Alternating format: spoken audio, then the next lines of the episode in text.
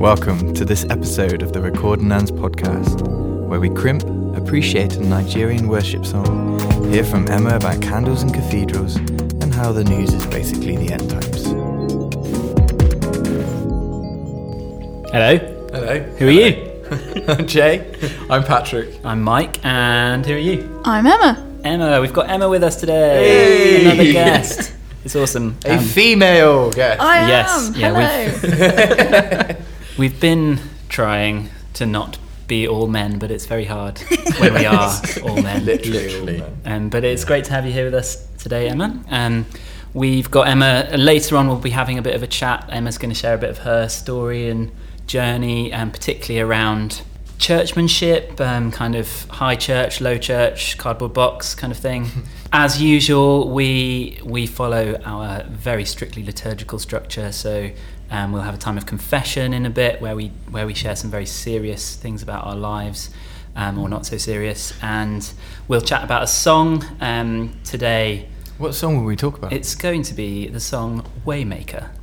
Um, you may have heard of it because it has been doing the rounds in Oh. the more uh, charismatic churches. Spoilers. Spoilers, yeah, but we'll get to that. Um, after we've had a chance to uh, think about a song, we'll talk. We'll we'll have Emma share with us, have a um, chance just to think about a few of the issues through there.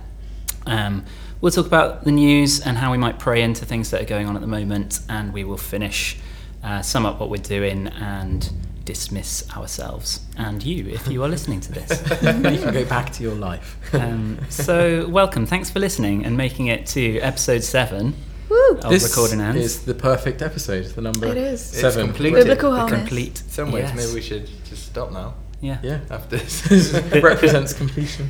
exactly. Um, so, shall we move straight on? Shall we confess? Yeah, we should anyone want to kick should us off? Confess. I, Uh, I, c- I could go go first on. um, since I'm going. Mine's a simple one.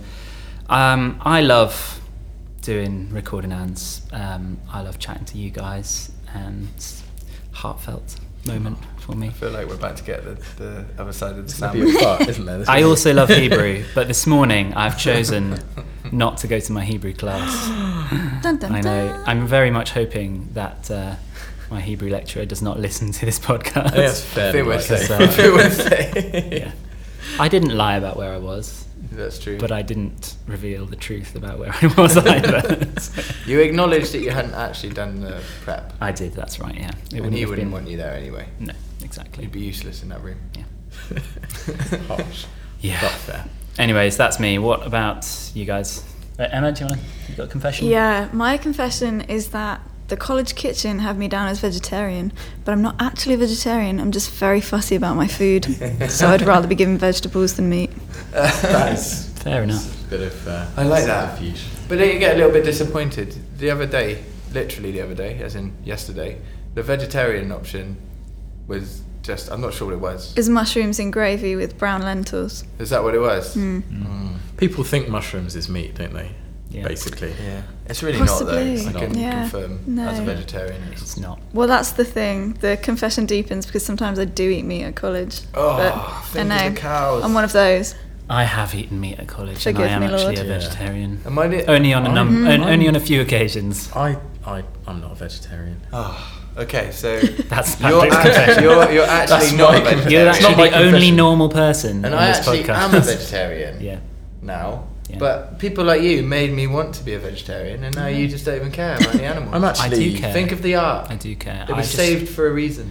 If there's leftovers, Not for lunch. If there's leftovers, that's when I have it. Because if they're going to chuck it away, I don't more want ethical. Oh. And their Yeah. meat is ethically sourced. If you're going to eat true. meat anyway, I'm justifying now. here is the place to do it. Mm, Yeah. Wherever we are. it's true. Um, my confession, moving on, is not that I'm not a vegetarian, although that could be a could be a confession. My confession is that I've come to the realization that I have probably committed to memory more of the uh, TV and radio comedy series The Mighty Boosh than I have the words of life themselves that are contained in the Bible. Ah. So um, maybe I should remedy that. But maybe if the Bible was set to like a jaunty little fun tune, I'd, I'd remember more of it. You Just- y- I'm with you. Uh, it was my confession today too. In Yeah? fact, I feel like you've, feel like you've stolen my confession. Oh no! Damn prep talk. but I love Mighty Boosh still, even though it's like ten years old. it's it's probably older than that. it probably even. is actually because we're older than I think we are. Given I'm always that you guys apparently I am. know so much Mighty Boosh Mm. off by heart, do you, do you want to give us a little? Can I have a quote, please? It's quite hard. rendition, It's quite hard please. not to, to just go into it. You just kind of if, If you I just said to you, Jay, the word soup, soup. A tasty soup, soup, a spicy carrot and coriander, chili chowder, crouton, crouton, crunchy friends in a liquid broth. I am a Gazpacho, oh, I am a summer soup. like being Miso, miso, fighting in the dojo. Miso, miso, Oriental prince in the land of soup. I mean, what would happen if You I just would soup have to do it. You would. You would not be able to avoid it. No. I'm but if I said to you, like Don't do the it, don't do it. I'm not. I won't. I won't. We will leave old Gregg alone, okay? old Gregg needs to stay with his Bailey's in a shoe. It's too, it's the wrong side of the line. I'm, I'm missing Hebrew for this, guys. So- you are welcome. the actual words of life themselves. oh, that was awesome. So next week can do a theology version. Theology crimp. Should we try it? That'd be funny. That's what. This is that theology slam competition, isn't there? Ah, we should so just do a crimp. Yes. We should do a four-way Yeah. crimp on the ontological change. or Jaunty Bible will be your other podcast. Yeah, Jaunty Bible. We could start recording the Bible as In crimps. In crimps. It would take a while, but I feel like it'd be like the street Bible where it has like no accuracy left. yeah. All right, good. So you guys had the same confession, so we're It's done. aren't corporate we? confession. Yeah. Well done. All right, True Anglicans. let's move on. Let's move on. Okay, great. Well, we're going to talk about a song now, and today we're going to talk about the song Waymaker, which, according to Google, we've done our research, is by Leeland. Ah. And what do we say to that, people? It's, it's not true. It's a lie. Ah. It's a lie. It's Island. It's a Lyland. it's a Lyland.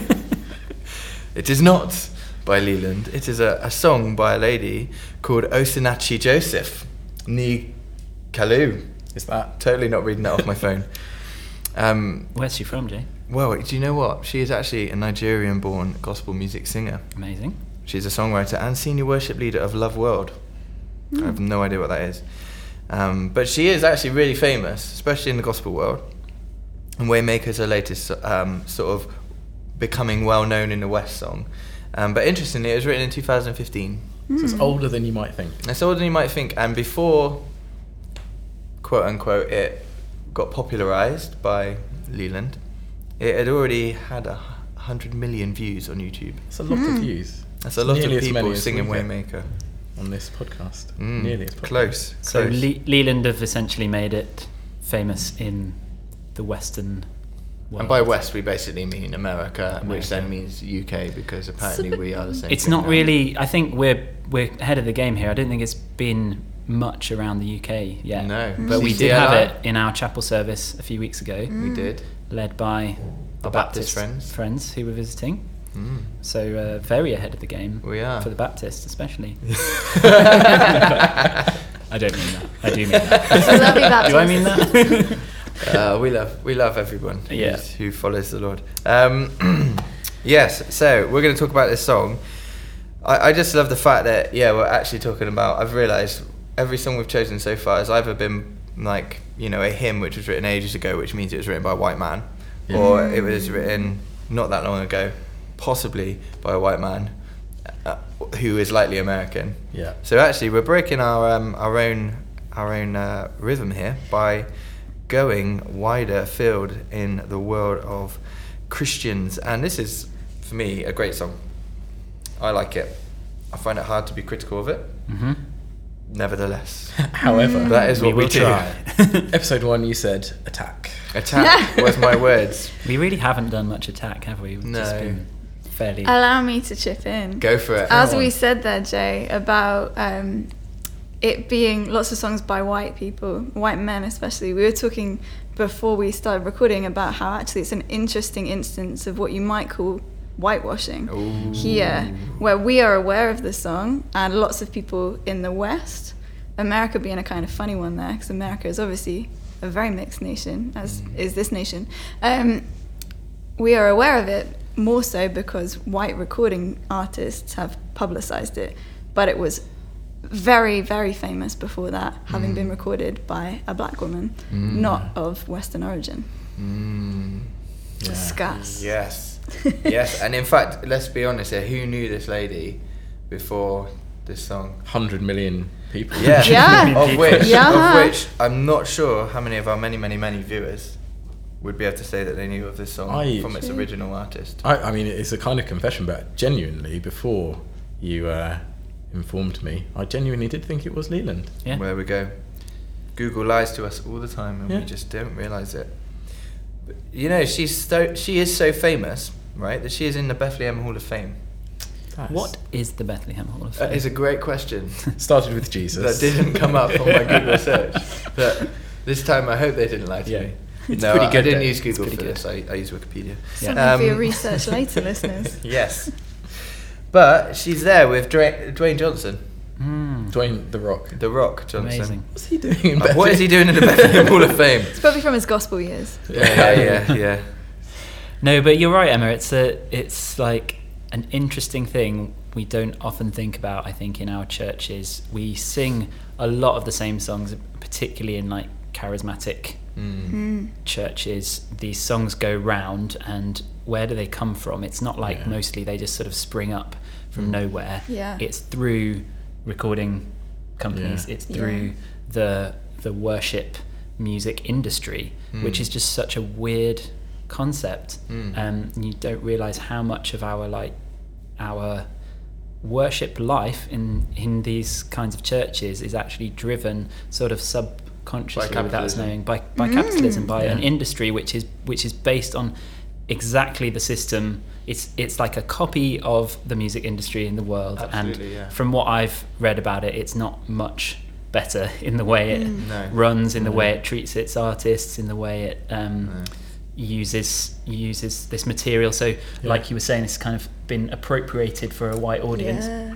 so that uh, I assume a record label can make loads of money out Yeah. of it in the states, Yeah. even though it's written by Yeah. um, and a lot of a the, Nigerian woman. A lot of the Christian record labels actually are just like subsidiaries of the mainstream, Yeah, yeah, yeah. you know, Yeah. big music groups. Yeah. So and the awards, just- like the Dove Awards, which is a Christian award, isn't Yeah. it? That's that's like connected to. Is it the Grammys or it's an it's an American award system, but it's connected to an, Yeah. like one of the big ones. yeah, yeah. And so Yeah. they, they give out all these awards, and then they randomly get Matt Redman up again. Oh, Matt Redman's getting a bit. Of a, uh, last Another- week I made a comment about Matt. Sorry, Matt. I like I like it. I like Matt Redman. I Yeah, think good yeah, he's a good guy. I don't know him personally, but I've seen him make mistakes while leading worship, so I feel like he's, He's a human. human. and Yeah. I like that. Whereas I think it can be There quite polished others. sometimes. Yeah. It also occurs to me that some of you guys are doing a charismatic module at the moment, learning Mm. about the difference between Pentecostal and charismatic.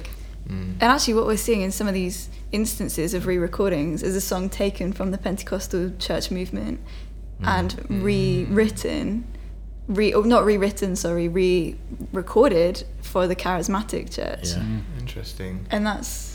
That's an interesting one. Yeah. Why is there need for that? Why does that happen? probably We- we people were to- struggle with syncopation quite a lot in the. Essentially. they need to just like We- straighten out we the beat. Slow it down for me, Wait, Pat. make a Make big, it big simple. call. we were talking about this actually in, in our class the other day. Uh, there's there's kind of two sides to that coin. That the the Pentecostal movement and the charismatic movement have made um, the church more, in some ways, more universal in that we share. And, and I guess that comes partly with techni- technological advances and Mm. yeah, stuff. We share songs right around the world. We're singing some of the same songs, like in the, the back of nowhere, Mm. um, or in every continent. Um, the same songs that we're singing in church Mm. Mm. here, and in, there's some ways which I'm like, yes, that's that's really cool. It's like brought this this w- like Pentecostalism is a is a worldwide movement Mm. that's everywhere. Mm. But then with it is that is that whole like um, capitalism behind it, Yeah. consumerism, Yeah. and and also you can get a, you you you get a blandness. So although we are so we this is awesome. This is a song that's come from Nigeria, and and we're getting to participate in it.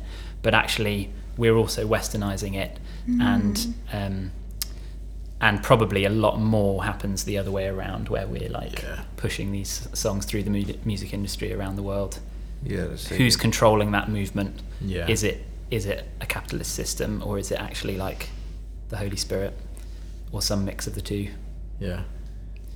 And what a weird thing that people are making money off of something which is causing people to worship.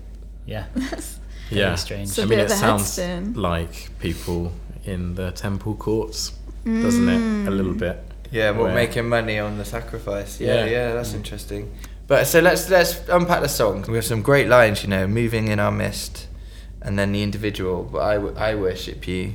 So you have the hour and the I that comes up in the first verse. He's working in this place, um, miracle worker, touching every heart, healing every heart. There's a lot of um, feely, feely stuff, emotional um, orientated language. I think there's some really powerful lyrics in this song, and you can take them in a really good way as kind of declarations of what God is doing. Mm. But Yeah. um, but when you sing these kind of lyrics in the church space, in the moment of being in church, there's also when you sing lyrics like God is moving here, He's He's touching every heart, all of that kind of feely stuff. You also um, you you can make it feel like it's all about that emotional connection, that sense of feeling God's presence right now in the in this service. It's about Yeah. now, this moment now, and that a lot of charismaticism and Pentecostalism is about that. There's, I think there's something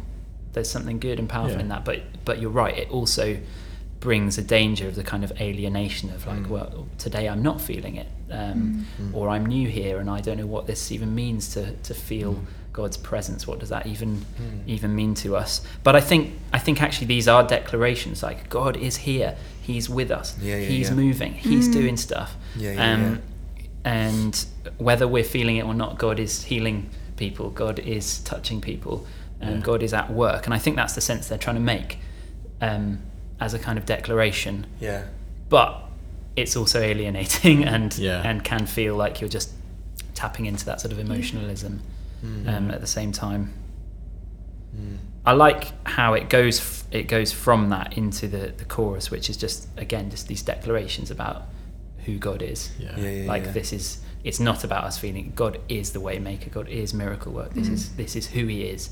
Not Yeah. about us feeling it. It's who God is. S- Let's go with those um those declarations though. Waymaker, miracle worker, promise keeper, light in the darkness, my God, that is who you are. They are great declarations. Yeah. Yeah. But sometimes I think that we lack enough clarity when we have simple lines. So, so when you hear something, whenever, whenever we hear words, like we know the sign and Yeah. signifier stuff is pheno- our phenomenological experience of words, right? That was That very is a well word. Boom, and I said it without stuttering. Yeah. Good job. Um, our experience of that word Yeah. is is different. You know, when Yeah. you hear promise keeper, do you immediately think of some sort of like the absolute covenant relationship of God that He will, I mean, in the, course. regardless of everything, regardless of your life could be terrible, your whole life. You know, you could be uh, a slave in the middle of the Philippines. You know, um, completely forgotten by pretty much everyone in the world, and yet God's promise is still true Yeah. to you. Um, are, you- are we thinking that kind of promise, the covenant redemption at the end of all things that God redeems, and then that's sort sort of a safe catch-all, or are we actually thinking about those things that we want God to do, Yeah. and that we think God has promised us? That maybe we have a little bit of justification, uh, justification from Scripture. Um, or is it? Do, do you know what I mean? I think that's where our relationship with Scripture becomes so important. That if Mm. we if we hold these songs and their theology more highly than we hold our theology that we're getting from Scripture, then it starts getting really fuzzy around the edges, doesn't it? And we we can end up thinking, you know, what does it mean for God to be a waymaker? Does it mean that He makes everything in my life easy? Is that what waymaker means? If we don't look at Scripture, maybe that is what waymaker means. That that God will make a way. But actually, if we look at Scripture, it, although we can assert that God will make a way, that way isn't always going to be straightforward. It's not always going to be easy, but that doesn't mean that God isn't making a way. Um, so I think sometimes if we, and I think often actually in, in churches um, that have a kind of high theology of like sung worship, Mm. um, maybe it does push out some of the scriptural stuff and the Yeah. theology of scripture and uh, where we sort of situate stuff because it's yeah necessarily kind of we're limited we can't do everything at all times so if Yeah. we elevate one thing we sort of inevitably seem to de-elevate Yeah. the other thing Um, but I think it's really important that we situate this alongside scriptural truth. Yeah, Um, and I, that would be such an encouraging thing to to see in church. Though, although it would look really negative, I think for some people to see people pull out their phones. If they know their Bible's better, that'd be even easier. But to be like, okay, we're singing this song. I don't know. If, I don't know it yet. Yeah. But actually, if it's new to you, to be like, hold on, what what am I singing? Yeah. And do, um, not do I want to sing this now as if like I have to be okay with it before I sing it because actually sometimes worship it is about singing the songs that we may not be feeling Mm. ironically Yeah. based on the song's line um, but we want to declare truths about God Yeah. I'm just thinking of friends at the moment who you know they're in a really bad place and they've you know they- they've, they've been in hospital really you know they're, they're they're in a hard place right now and the they have been encouraged by worship songs, but worship songs that haven't been super upbeat, you know, worship Yeah, yeah. songs, and they're going to go to church on a Sunday, uh, carrying all that stuff, Mm. and yeah, I I think we go back to that quite a lot, don't we? This idea of can we in our worship, can, do our worship songs really convey what the community who is singing it um, is feeling, and can those songs I don't know, can Waymaker as a song, as great as it is, can it carry everyone, or is it it need to be in a sandwich? You know, do Yeah. we need to have other songs around it that maybe, Yeah. yeah, a little bit less feely, Probably. probably. Yeah. well, we're For talking. sure. The reason I say that though is the heart bit, right? Yeah. So Mm, you will wipe away. So I'm not being random here. I'm losing No, the lyrics. no, no. You will wipe away all tears. I believe that resurre- uh, you know, resurrection, Revelation. Revelation Yep. 21. Yeah. That is true. No more any sea. No more mountains of, te- of tears. No more sin. No more injustice. No more brokenness. But that's an eschatological vision, isn't it? Yeah. That's not saying nobody is going to be sad. No. Yeah. No. And we've made that when we've heard that line. We then just made that connection. And sure, a lot of people will, but does everyone? When they're in tears at that point, when they've made it to church and they, you know, Yeah. they got depression or they're, um, you, you know, the majority of, of the church is broken, right? If you Yeah. think you're at church, you're not broken, and um, probably just spend a bit of time thinking about your life, and you'll realize that you're carrying something. Um, that's why we need Jesus, and and that's what they declare. You mend the broken heart. Well, we believe in that. You you do mend broken hearts. You are the, you are the answer to it all. Yeah, yeah. And so we're going to sing this upbeat song to be with you in that. Mm. Um, or do we sing this and we allow people in that they, they have that space to to struggle through that, but we make sure that we also sing or our liturgies hold the other space. Yeah. I think also this will come into what we talk about later with church tradition. There is definitely a time and a place, I, I would argue, for being covered by the worship of others Mm. when you are in a place that's hurting. Wow. And looking at this and it being a defiant song, it being a victorious song, you can go two ways. You can say, if I'm hurting and you're singing that, it Mhm. makes me feel alienated. But it might be that if I'm hurting and you're singing that, I can't sing it, yeah. but it's that communion of saints, and your worship is the worship I want to give, and I don't have the strength to. Yeah. And it's a proclamation That's over good. me to God. Yeah. Well, this is what I, I really really love the the bridge of this song, which says, um, "Even when I don't see it, you're working. Mm, yeah. And Yeah. even when I don't feel it, you're working. Yeah. You Nice never stop caveat. Yeah, working. yeah, you never yeah. stop working. And it's and we, you know we were talking about that uh, that kind of um, is this song all about feeling? But then actually it turns to this. Yeah. Even when I don't feel it, even when I don't see it, you're working. You're Yeah. working. You're working. Um, which I think goes more with what you were saying, Emma. The sort of i- if you're in that difficult place, it's it's actually maybe having other people just sing that and declare that, like Yeah. God is at work, God is moving, Yeah. um, even when when it doesn't look like it. Yeah. And, and that I think is a, is a powerful picture. Mm. Yeah, and it, that needs to be in the song, doesn't it? That that actually helps Yeah. balance out the victory side of it. Yeah. I always sound like a bit of a Dobby Downer, don't I? Sorry. I've had people ask about that. Um, I don't know what you guys think about this. That it, it is a line that says, "You never stop working, you never stop working," and kind of squaring that with the whole uh, Sabbath rest thing. God rested on the seventh day. Um, Yeah, yeah. Does God rest? Like, what? What does that look Yeah. like? Maybe because God is God, He can be at work in rest like rest is part of his working. Mm. Like in us, he doesn't stop working I in wish the that world. was true. Stop, stop working in in Why our haven't you got up yet? I'm working. I'm doing really busy. I never stop working. lying. It's fundamental. I never Yeah. stop working. Yeah, yeah. Even when I'm stop sleeping, I'm working. yeah, yeah. I never stop working. But there was something about like um, something you know Jesus in his humanity and godness um, was always working. Like he worked on the Sabbath. He did in John. Uh, where was it? I can't remember. John five, I think. Ah, Yeah. maybe, maybe. John five. Um, but he he also took times of rest, didn't he? Um, so, but was his work stopped when he was resting, Mm. or was it continuing when he was resting? Maybe there's something about us reconciling our understanding of what work means with what Yeah. God means. Yeah. That'd be good, wouldn't it? Mm. Because so many people are busy Yeah, and they hear that and maybe, I think God's busy. yeah. My worry is with that line here. My worry is um, that that sort of does perpetuate an expectation on us. You know, be You never stop Christ-like. working. We never stop working. We just Yeah. sang it on Sunday. I, Yeah, I've got to keep going. never stop. Whereas the Sabbath was made for us. Yes, The Sabbath was God's way of blessing us us and to do church. mm, to go to church and be really tired. Well, we, we do a different Do a Sabbath day, different don't we? And actually, it's yeah, that's a, that's another that's a topic for another day. Is Sunday a Sabbath for church people? No, How many road Not people for most are of us, in yeah. a lot of churches? it can be. Yeah, maybe for more consumeristic church friends who kind of just come and go and don't actually plug in. We love you. But thanks for making 20% of your congregation do 8% of the work. Yeah. yeah, that's definitely true. Yeah. And what is the work? So my father, so that John 5 is my father is always at work to this very day. And I too am working. But he's talking about healing. He's talking Yeah. about freeing people. He's talking about, you know, transforming lives. Yeah, Yeah. Which is a little bit different to doing administration. And, uh, yeah. But al- although I'm very happy that hospitals are open on Sundays, yeah. I mean, Yeah.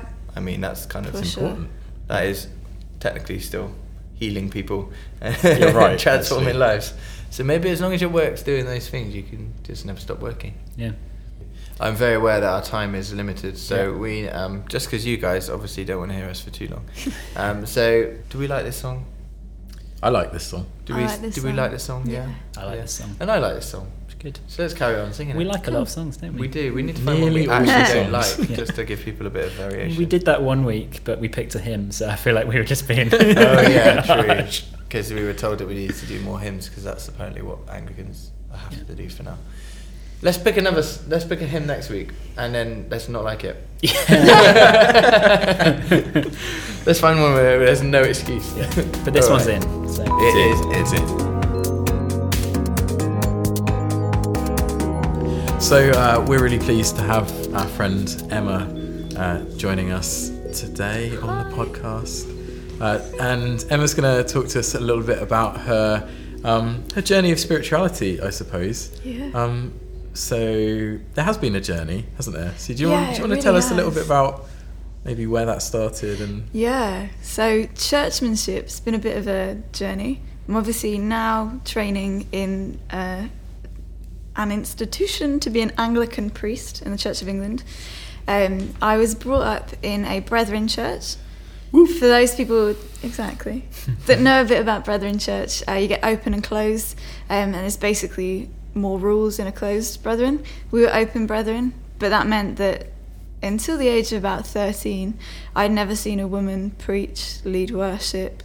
Um, they mostly made tea and looked after children and wore hats, always wore hats.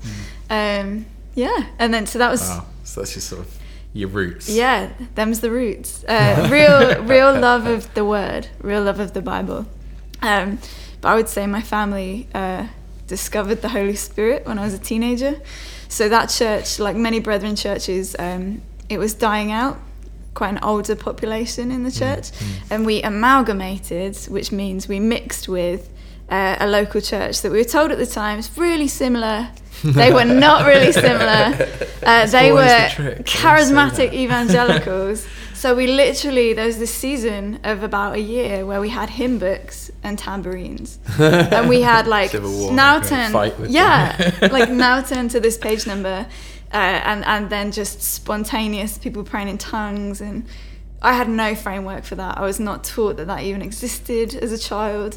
Um, and I was thinking about telling this story. I I was thinking through little snapshots, and I have this vivid memory of being about 13 obviously a teenager, very awkward. I'm sat at the back because that's the cool place to be. and we're singing a hymn, and I turn around, and to my horror, there is a man dancing at the back of the church. I don't think he's got shoes on, and he's just like going for it. And this weird dual reaction in me where I'm both horrified because he's dancing in a room where no one else is dancing, and he's a man, and men are not supposed to do that. And then this secondary feeling which is like that's badass. That guy does not care. He is going for it i want to not care like that but oh it's so embarrassing. Um, so that was yeah that church. That's a moment. it was That a is. moment it was. Um, and then fast forward a few years and my family ended up in an evangelical charismatic church. And i still don't have the language for that and i don't know what it looks like. I don't know the holy spirit as a as a being as an experience as a presence. Um, and we ended up at a conference. I'm 14 at this time and uh, every we've just talked about a song a worship song and, and every time in this conference that sung worship happened my hands started moving I always describe it to people as like holy jazz hands because it really was just like a twist at the wrists. And I am quite a composed person, and I kept looking down at my hands, and being like, "What is this? Why am I making them do that?" And then I'd still them and keep singing, and they just keep going. and this went on for a week, and I was like, "This is so embarrassing." I'm still a teenager, so embarrassment is a big thing. Um, and we get to the end of the week, and we're in a meeting at the conference, and I've got a friend next to me, and um, my at this point we're singing, and my hands are shaking, and the shaking is so severe that it's gone up to my elbow, to, up to my elbows, up to my shoulders, and my shoulders are like dipping up to my up to my ears. You got a bop. and my I, my whole body is is vibrating and I'm like what is this? This is so embarrassing. Oh god just make it stop. And my friend very wisely just leans over puts his hand on my shoulder and says would you like me to pray for you hmm. And I was a bit defeated by it at this point and I was like it might make it stop. So yes yes pray. And all I remember is he prayed Father God will you fill her from the top of her head to the tips of her toes? And and we're in confined lines it's a conference and then i just collapse which i now know to be in the spirit. Yeah. and all i hear as i go is move the chairs move the chairs. Because they're quite condensed. I then come to i'm laying out on the floor and i can hear a language i haven't learned and don't understand coming from my mouth. Hmm. Um, a bit of context to that, which I won't go into in detail, is at the time I had severe depression, hmm. and uh, it lifted in that hmm. moment, and I was suicidal and had no sense of hope going into that place. And I was only at the conference because they dragged me along, and that was it was a very much a turning point in my life where I had plans to go in a bad direction, had something not changed. Yeah, well. And one of our lecturers here at college says, I'm charismatic and I didn't choose it, it chose me. Hmm. Hmm. And that was very much my experience in that moment. I didn't know what was happening to me. All I knew, I, I didn't know it was the Holy Spirit. I didn't have language for it. Some people call it a baptism in the Spirit. All I knew is that I went down, I fell down with a sense of death and no sense of a future. And I got back up full of hope and future. And I had a vision for what was ahead. I had a passion amazing. for prayer. I could speak in tongues. And my life was honestly changed. Wow, that's That's amazing. So that was massive. Mm, Yeah. Thanks for that. It's Yeah. incredible. Fast few, forward a few more years, I end up in the Church of England. Um, fast forward a few more years, and I'm training to be a priest in the Church of England. Yeah, come on. The um, the important bit to mention on the end of that, actually, why we're talking today, um, is that yeah. So I became charismatic. I was touched by the Holy Spirit, and came to love the things of the Spirit in worship. And um, when I was 23, I was in this huge evangelical charismatic church, gorgeous worship, just full of the Spirit, just all the fruits of God at work, and it was amazing. And my father got diagnosed with terminal cancer. Mm. And as these things do, it, it changed my life. It changed everything, and it, it shook shook me. And something really unexpected happened, and I discovered in I was exploring priesthood alongside that, and I part of that is you visit different churches, and in that moment, I encountering cancer and a terminal diagnosis, I felt suddenly not at home, Mm. not at peace in this church that had been my home for so long. Wow. And suddenly the volume and the unpredictability and the kids running around everywhere and the not quite knowing what the spirit's going to do, when the singing's going to end, not quite knowing what bit we're going to say next. It wasn't a peaceful experience. It became frightening and unpeaceful, and I found it really difficult to be there. Mm. And so um, I ended up going, trying an Anglo Catholic church, going to Mass on a Sunday morning. Um, I was really blessed that there's one nearby. And I grew up with a narrative that said uh, Catholics are, aren't Christians. And uh, they have no space for the Holy Spirit because it's not on the hymn sheet and everything's planned out. That's what I was told as a kid. Uh, and I went, and uh, I happened to end up there on Easter Day. And they sung the Alleluia chorus, and there was incense and beautiful music, and it moved me to tears. Mm. And the structure brought peace to my soul. And it was a little bit like we talked about earlier about Mm. people worshipping for you and you being Yeah. carried by the worship of others Mm. uh, in that moment, in that season, as my father's life ebbed away, I found life and vibrancy of faith in that environment. Amazing. Wow. So that's a bit of my story. Yeah. That's so Wow. cool. So amazing. your experience has been that, like, in spite of or against maybe some of your experience growing up, um, some of your different experiences, God has continually surprised you Yes. with where He's shown up. that maybe we, as Christians of any kind of uh, inclination, try and imagine that our way is where God is going to be. Yeah. And then God shows us that He isn't confined by our tradition, Yeah. um, isn't confined by our denomination, um, and and will work um, when we allow Him to, wherever we happen to find ourselves. So maybe you could tell us a little bit about where you're worshipping now, how that came to be, um, Mm. Yes. and how you see God um, in that place, because that's quite your your placement is quite different to um, All of ours. to all of ours, all of ours, Yeah. probably most people, to be honest, and um, and also quite different to the places maybe that you've worshipped before. Yep, absolutely. So, um, Anglican training is about breadth, about experiencing the beautiful variety of the Church of England. And so, I'm currently worshipping at a cathedral, uh, which is um, has an Anglo-Catholic slant, though it isn't um, the epitome of Anglo-Catholicism. So, we might talk about it later. There are certain very high Anglo-Catholic practices which are as it were, the liminal. They're the line. You thought it's about the line between um, boosh and, and the appropriate, the not appropriate. And there's a line. There's There's- also that line in Anglo yeah, there is. There's a line that is between Anglo Catholicism and Catholicism, and um, this church doesn't go over the line. Interesting. Doesn't go right up to the line. It stays on either. the Anglo side. Yeah, it does. It Okay. does.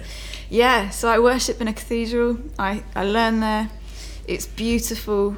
I describe it to people as being like, I, my being there is like being in a foreign country trying to learn the language. Mm. Um, and in the Bible, we see a lot about exile. I'm certainly not exiled there, praise the Lord. Um, but I am in a foreign land. Yeah. And it's this really weird experience where Yeah.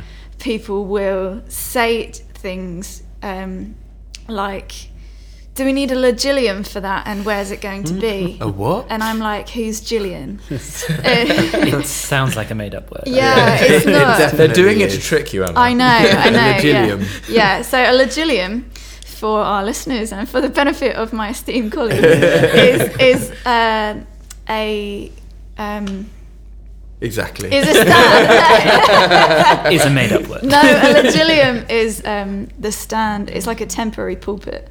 So it's Ah. like a stand on an angle with a fabric bit over the top that you can rest a book on to read it. uh, like a music stand. Kind no, it's, It's like a special. Fancy Yeah. music. That's Yeah, it is, yeah. It's a holy music stand. yeah. So I- when I because I, did a placement at this um, cathedral as well, and Yeah. what I one of the jobs that you had to do as um, when deaconing in the service is be the music stand. essentially. Yeah. well, not music Yeah, stand, yeah. liturgy Be stand. legilium. So you, you be Legilium. Yeah, channel your I Gilliam. was Legilium. Yeah. And um, and just stand there and like hold the book so the, Uh-huh. per- the the president can like read it because they don't have a stand up yeah, when they're doing the Eucharist, when they're reading the Gospel Yeah. and that sort of thing. So The president is the person presiding at the It is, service. yeah. You didn't hold it for not the president Trump. of the United States. He was not in our cathedral. yeah. He might do. He's He might great. do. He loves he loves Christians. He knows them all. Yeah. He knows every Christian. yeah. So you, Emma, you moving on. Um, you spoke about the sort of the feeling of like being in a foreign country Yeah. and learning the language. Um, my experience of being in a foreign country and not knowing the language sometimes has meant that I've ordered things on menus that turn out to be um, disgusting or delicious. Um, can you give us some of maybe that kind of experience? What Yeah. what has been some of the stuff that you have just found like Delicious. delicious Yeah. in the cathedral and some of the stuff that you've just thought "Mm, that's not for me thanks very Yeah, for sure. Um, I'm quite a visual person. I've got background in art, and um, I've been so surprised at the way God has spoken to me through the building, through the stained glass, through being in a structure that those who've gone before me laboured in love and in an act of worship to create. I love that. Um, the Bible talks about if we don't praise, the rocks will cry out. And there is something of the fact that the stones of the cathedral cry out. yeah That's complex because in our particular building, we have a history of slavery as well.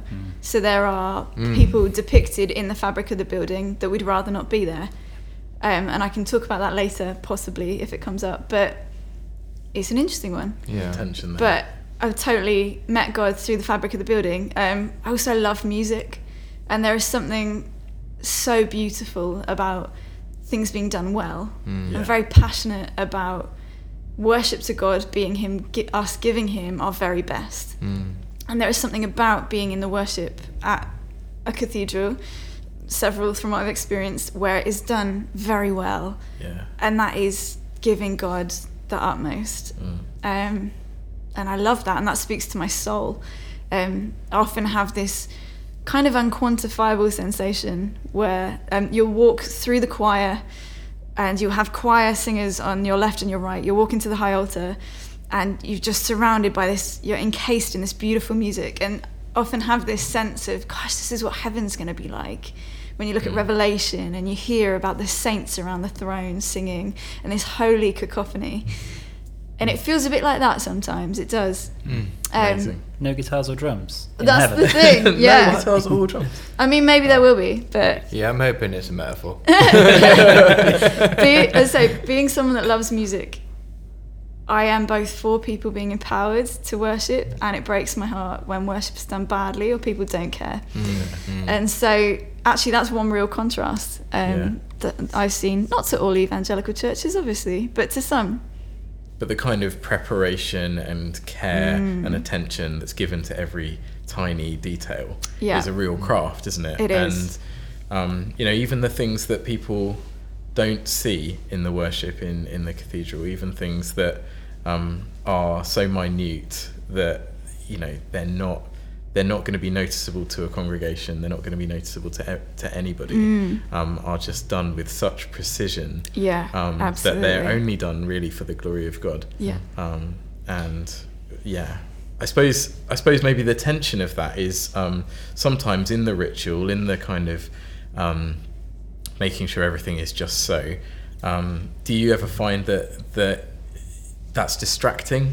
That it can be so wonderful and so perfect, and everybody's so intent on getting it just right that you sort of I don't know. I, I'm not saying this does happen, No, but no. there's a risk that you could just miss God. You could just think, "What beautiful music! What Yeah. an amazing building," um, and just stop there. Definitely. I think that's definitely a risk. And yet it's a risk we we sort of have to take, I think. Um, I heard a sermon a few years ago in which the preacher said it is God's job to be fruitful, it is my job to be faithful. And it stuck with me and it's something Yeah.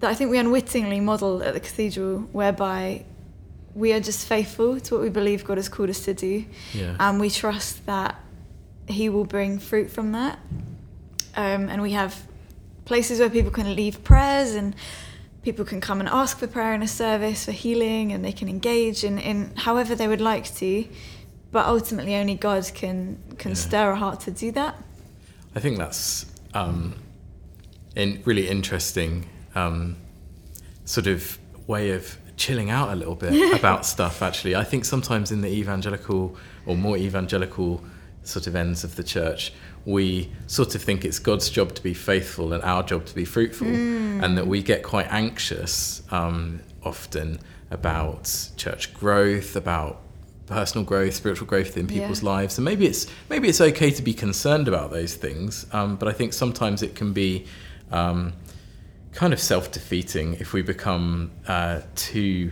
anxious about those things and believe it's our job as church leaders um, to create results somehow. Yeah. Um, and maybe in the um, more sort of Anglo-Catholic uh, churchmanship, there's a, um, a greater awareness of just doing things faithfully and God will bring the fruit. Mm. Um, I couldn't say if there is more of a sense of that than evangelical uh, colleagues, but there certainly is a sense of God bringing the fruit. Um, yeah. it's a funny one. I think cathedrals, by nature, pragmatically, are very, they're very big.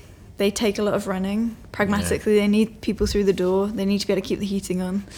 Um, cathedrals, in that line, also interestingly take a role in civic stuff. Yeah.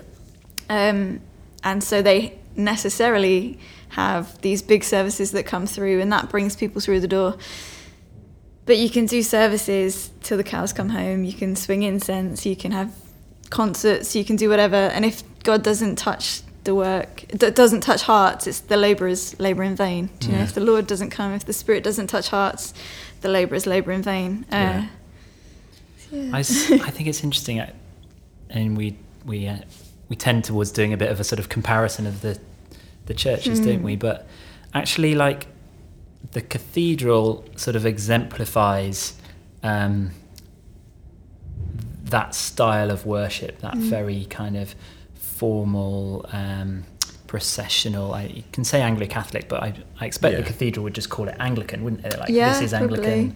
Um, worship how it's meant to be done, or at least how they are meant to do it as a cathedral. They em- exemplify that, and it's big. It's um, it's got high production values. Yep. Um, but actually, the charismatic church is exactly the same when you go to the big Yep. charismatic churches that are the beacons that are almost like the cathedrals of charismaticism Yeah. and it's just different things it's Yeah. the band has to be professional and Absolutely. um, you have paid musicians Yeah. like you would with the Yep. choir in the cathedral and Yeah. everything runs to time and everything's planned out and it's I, I wonder there's something about just that like the the prominent nature of of the church in both those traditions actually tends towards this professionalism for, for good or bad there's I think Mm. Yeah. there's good and bad things in that um, but it strikes me that there's also a lot of similarities between the two even though they look so different Yeah. I think that's a great point and really touches on one of the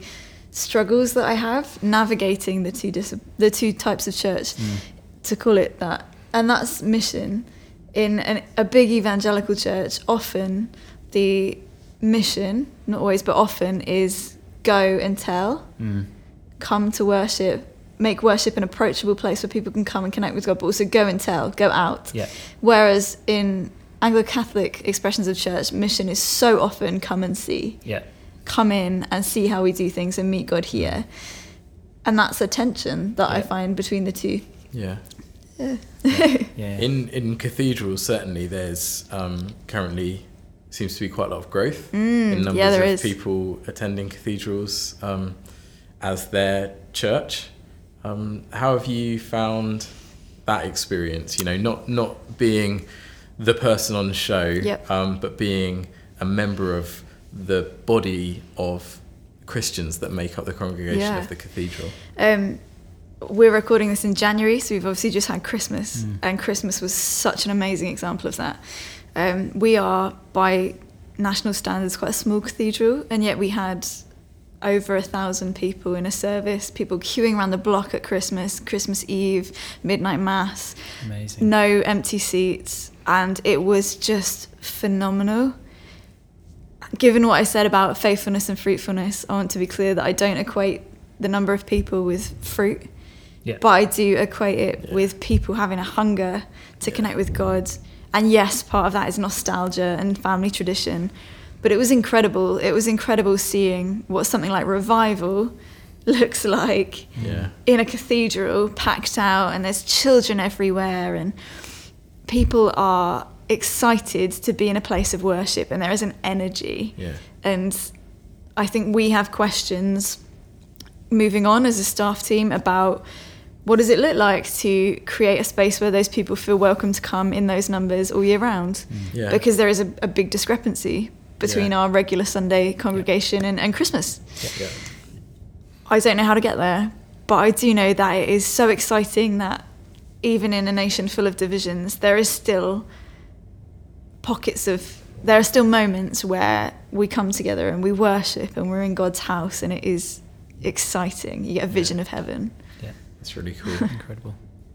Thank you, Emma, all right. for coming and sharing. Is Yeah. there anything else you wanted to say before we? Uh, well, we're not going to say goodbye to you. No, no. But before we sort of finish talking about your experience of of uh, the cathedral and and uh, styles of churchmanship and that sort of stuff. Yeah, just one thing, uh, and that would be to say I've seen both big evangelical, little evangelical, little e- Anglo Catholic, big Anglo Catholic, and we've got so much to learn from each other. Yeah. There is so much beauty in our expressions of worship. In an earlier episode, Kath talked about the other, and we need to be so careful not to other each other because we're God's people Yeah. Yeah. and the ways that we worship are rich, varied, beautiful, infuriating, and they give him glory and we can learn from each other. Yeah. Yeah. And that is the church, isn't it? Yeah. All of those things. Yeah. Yeah. Well, thank you. That's been really inspiring, really exciting. And thank you for sharing your experience and uh, yeah, telling Great. us all about what you've learned. Thanks.